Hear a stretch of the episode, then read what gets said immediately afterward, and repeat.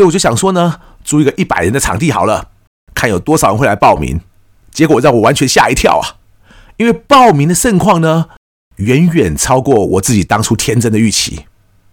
我们那一班的报名才开放两分三十八秒，一百个名额就已经额满了，所以我只好紧急想办法呢，去换一个更大的场地。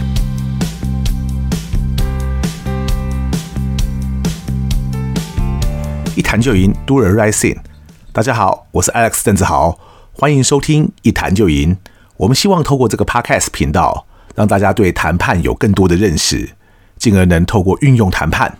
解决生活中的大小问题。你曾经想过，能把自己的热爱和专长结合在一起吗？而假如你真的很幸运，能把自己的热爱和专长结合在一起，又会是什么样的感觉呢？在今天这集的 Podcast，我想来和大家分享一个小故事哦。这个故事是关于我为什么会设计出来一谈就赢看电影学谈判这个课程。那么在讲这件事之前呢，我应该先来回答一个听众朋友们提出的问题，因为其实已经不止一位听众朋友来问过我了，而且这个问题呢，其实和今天要分享的这段经历也有些关系，所以我想我就借这个机会来一起回答了。在回答这个问题之前呢，也要借今天这个机会向大家宣传一下。因为，假如你还没有订阅一谈就赢的 YouTube 频道的话，你应该还没有发现，我们已经开始把我们之前的 Podcast 内容影音化的搬上了一谈就赢的 YouTube 频道。这项新做法呢，其实也是来自于一些朋友的建议，甚至其中还有些朋友说啊，能不能把 Podcast 和 YouTube 的内容同步推出啊？这点的话呢，因为我们还是要剪片嘛，所以对大家很抱歉。目前来说呢，应该不太可能，而且我们也没有这样的规划。不过到目前为止，我们已经把我们这个 Podcast 第一个系列的总共五集，以及在讲大谷祥平的上一集，都已经把影音化的版本放上了一谈就赢的 YouTube 频道。所以欢迎大家也去看一看，给我们一些指教和建议，看看未来呢还有没有什么需要调整的地方。回到我刚刚提到的，也就是一些听众朋友之前问我的问题。其实也有很多不同的朋友在上课的时候遇到我的时候也常问啊，那就是他们会问我说：“S，你当初为什么要来当个职业讲师啊？”这个问题呢，其实有两个回答的面向。我其实也可以回答各位，自己来当个全职讲师的目标是什么？但我后来发现呢，很多人想问的其实是第二个面向，也就是我做出这个选择的缘由或者缘起是什么。我猜想大家对这个问题好奇的原因，应该是，其实早在我的前一代啊，也是有很多人在各大企业担任高阶主管之后呢，然后再来转战讲师这一行的。这种讲师呢，当然就是实务的管理经验很丰富啊，而且看事情高度会很不一样。毕竟一个人是不是当过够高阶的主管，又或者是不是在一些世界级的企业服务过，当然历练和眼界都会很不一样嘛。只是在过去呢，像这种高阶主管出身的讲师，通常都是在退休之后才来做这一行的。其实他们也真的很厉害哦，因为通常都五六十岁了嘛，甚至有些还不止哦。然后来当讲师呢，一天得连续讲七个小时的课啊，而且通常都要站着讲嘛。体力不好一点的人呢，还真的做不到啊。那我比较不一样啊，我大概四十岁出头就决定来当职业讲师了。相较于那些很年轻就开始来做讲师的人，我当时当然也已经不年轻了。但相较于和我一样有做过高阶主管的人，不管是实际上管理一整家规模很大的公司，又或者是在跨国公司做过一个 global 的位置，我想多数人都不会在那么年轻的时候就跑来当个讲师，因为讲白一点哦，没有前途嘛。那个钱是金钱的钱哦。老实说哦，在这一行啊。有些老师呢，搞不好做到一个千万讲师，就自以为自己很了不起了。但对很多企业高阶主管来说呢，假如是想赚钱的话，根本不用来做这一行啊。我自己也一样哦。不要说当时了，我连都已经来当了讲师之后呢，还天天有企业想要找我回去重操旧业啊。有的是找黑 hunter 呢，指明要找我谈；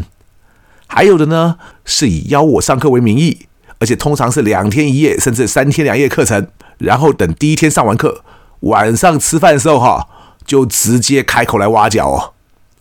可是老实说哦，我没有那么想要回企业界去上班呐，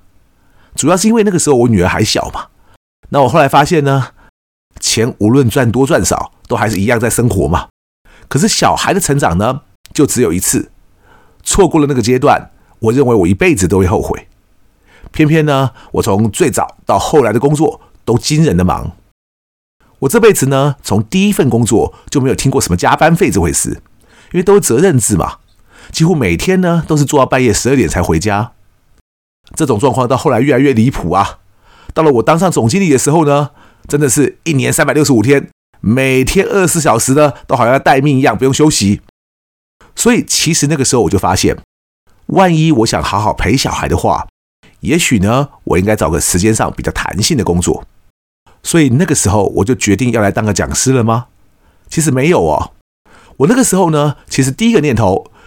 是想要去当那种 freelance 的顾问，等于有案子的时候再来做一做就行了。因为我不想再每天都去同一家公司上班了。我甚至连自己创业或者做点小生意都不想，因为我的最主要目的是陪小孩嘛。所以，假如刚跳出一个每天要管理一家公司的火坑，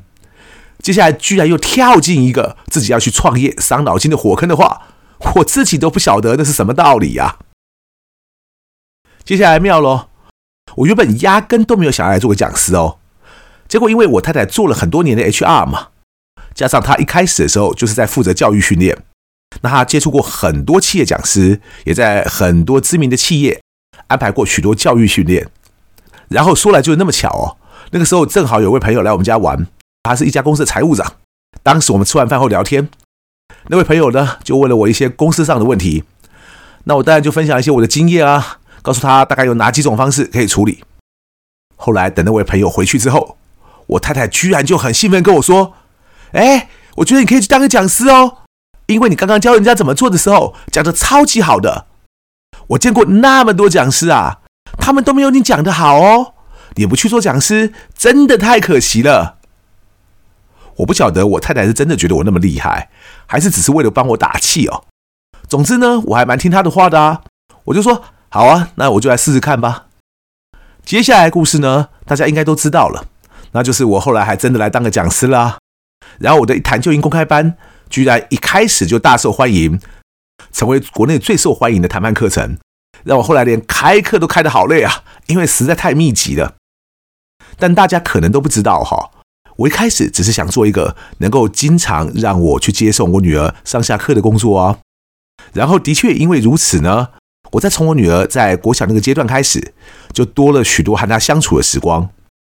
我自己不去上课的时候呢，就可以在她的校门口等着她下课，然后我们再一起回家，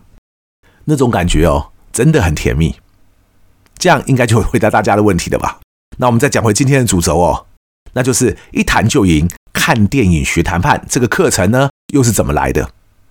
首先呢，我真的是很喜欢看电影，大概是从我小时候，大人第一次带我到戏院去看电影的时候，我就入迷了。然后大人不可能那么经常带我看电影嘛，所以我很小的时候呢，就开始自己去看电影了。我记得那个时候呢，我会省下几乎是每一块钱，然后大概是从国小的时候开始，常常连饭都不吃啊，然后把那个饭钱呢。一点一点省下来，等存够一张电影票钱的时候呢，我就跑去看电影。所以说哦，电影是我这辈子的热爱，那真的是一点都不为过。到了我后来创办了一谈就赢之后呢，虽然那个时候还不太有人用电影片段去讲谈判呢，但我觉得万一能让大家从一些耳熟能详的电影之中，就能看到谈判的时候该做什么，又或者做什么的话呢，会容易出错。哎，这样就是很好的示范呢。所以从一谈就赢一开始的时候，我们就加入了看电影学谈判这个环节，果然大受欢迎啊！几乎每个来上课的人都说呢：“哦，老师只能看片段太可惜了，假如能听你把整部电影从头到尾讲解完，那一定很过瘾呐！”我听了之后也觉得他们这种建议很有道理啊，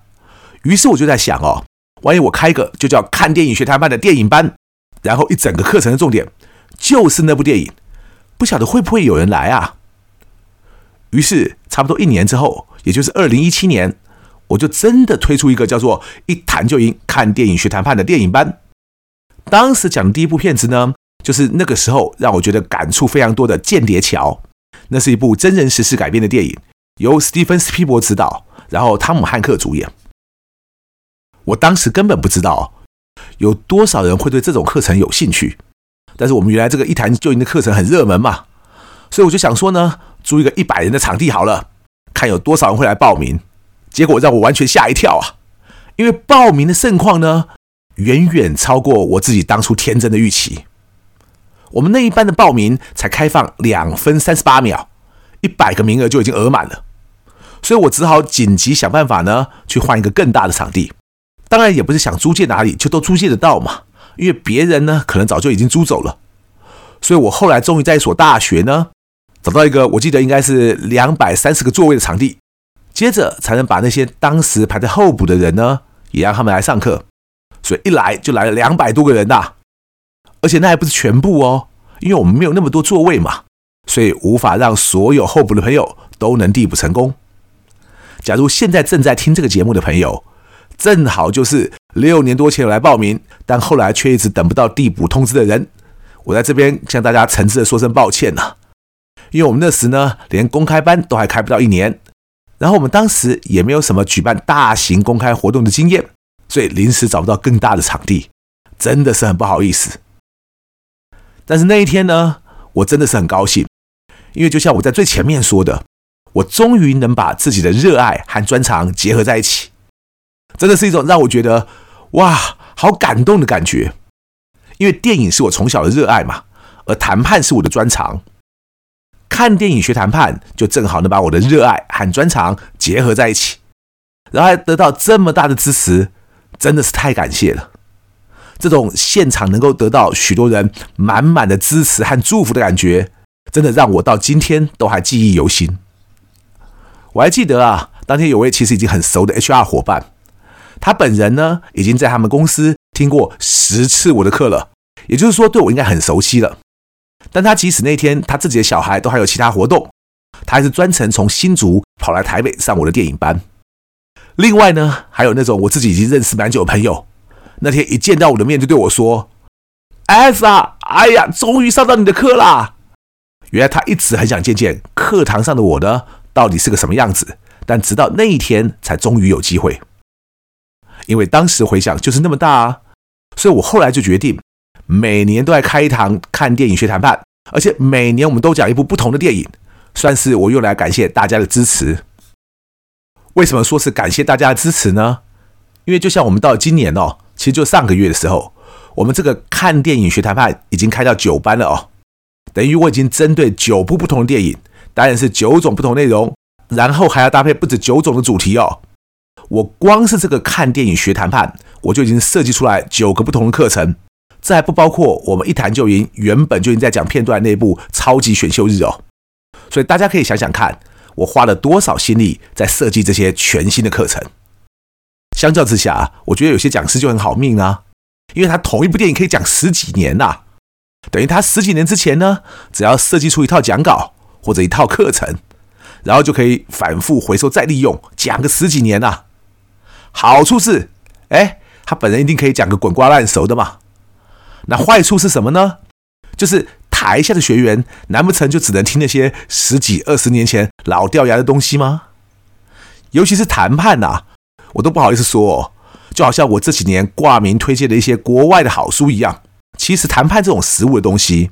每年都有新的 case，也每年都有新的发现呐。你老是讲那种十几二十年前的东西，甚至是那种二三十年前的东西，你觉得台下学员该怎么拿这一套去面对此时此刻每天的挑战呢？所以，包括像我自己，每年都要设计一套全新的看电影学谈判。因为包括电影本身都是之前没讲过的嘛，所以对我自己而言也是一项挑战喽。我认为这样呢，对我们做讲师这一行的人，不仅可以得到一些新的刺激，而且也有助于我们去不断的思考，该怎么样才能结合最新的方法以及最新的潮流，来协助大家去应付，不只是今天的挑战哦，而且甚至是明天或者甚至未来才会面临的挑战。也顺便一提哦。我们的看电影学谈判其实还有另外一个特点，那就是我当然不只是讲电影的剧情，或者是那跟谈判有什么关系而已啊。我在后来的好几个电影班，我还会特别设计一个和当天主题有相关的演练。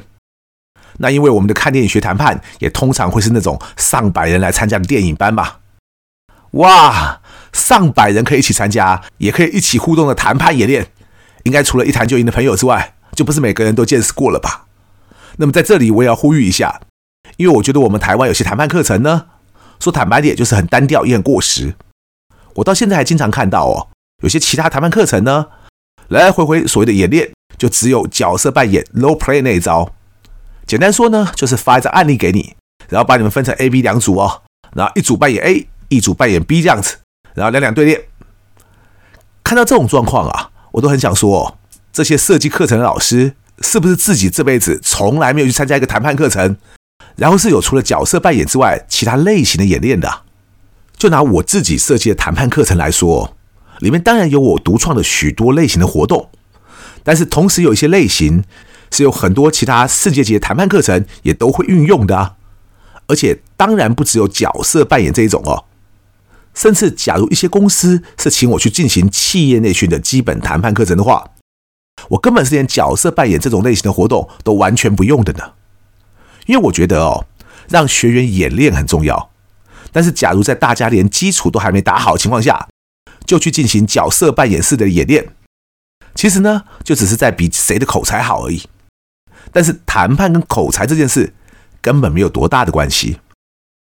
所以呢，我希望其他那些教谈判老师可以想想看，你为什么到今天都还只会用这一招啊？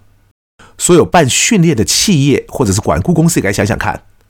你假如都找那些只会用这一招来让大家演练的讲师，是不是就会有点过时了？今天呢，为大家分享了我当初开始看电影学谈判这个课程的缘起。下一集呢，我就来与大家分享《间谍桥》这部片子，因为当年开课呢，就已经不是每个人想上就都上得到了嘛，加上我又没有打算呢开班重讲这部片子。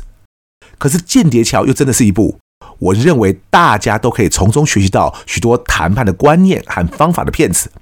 所以我接下来就要在我们这个 Podcast 频道为大家讲解这部片子，希望大家都能准时收听哦。一谈就赢，我是 X 我们下次见。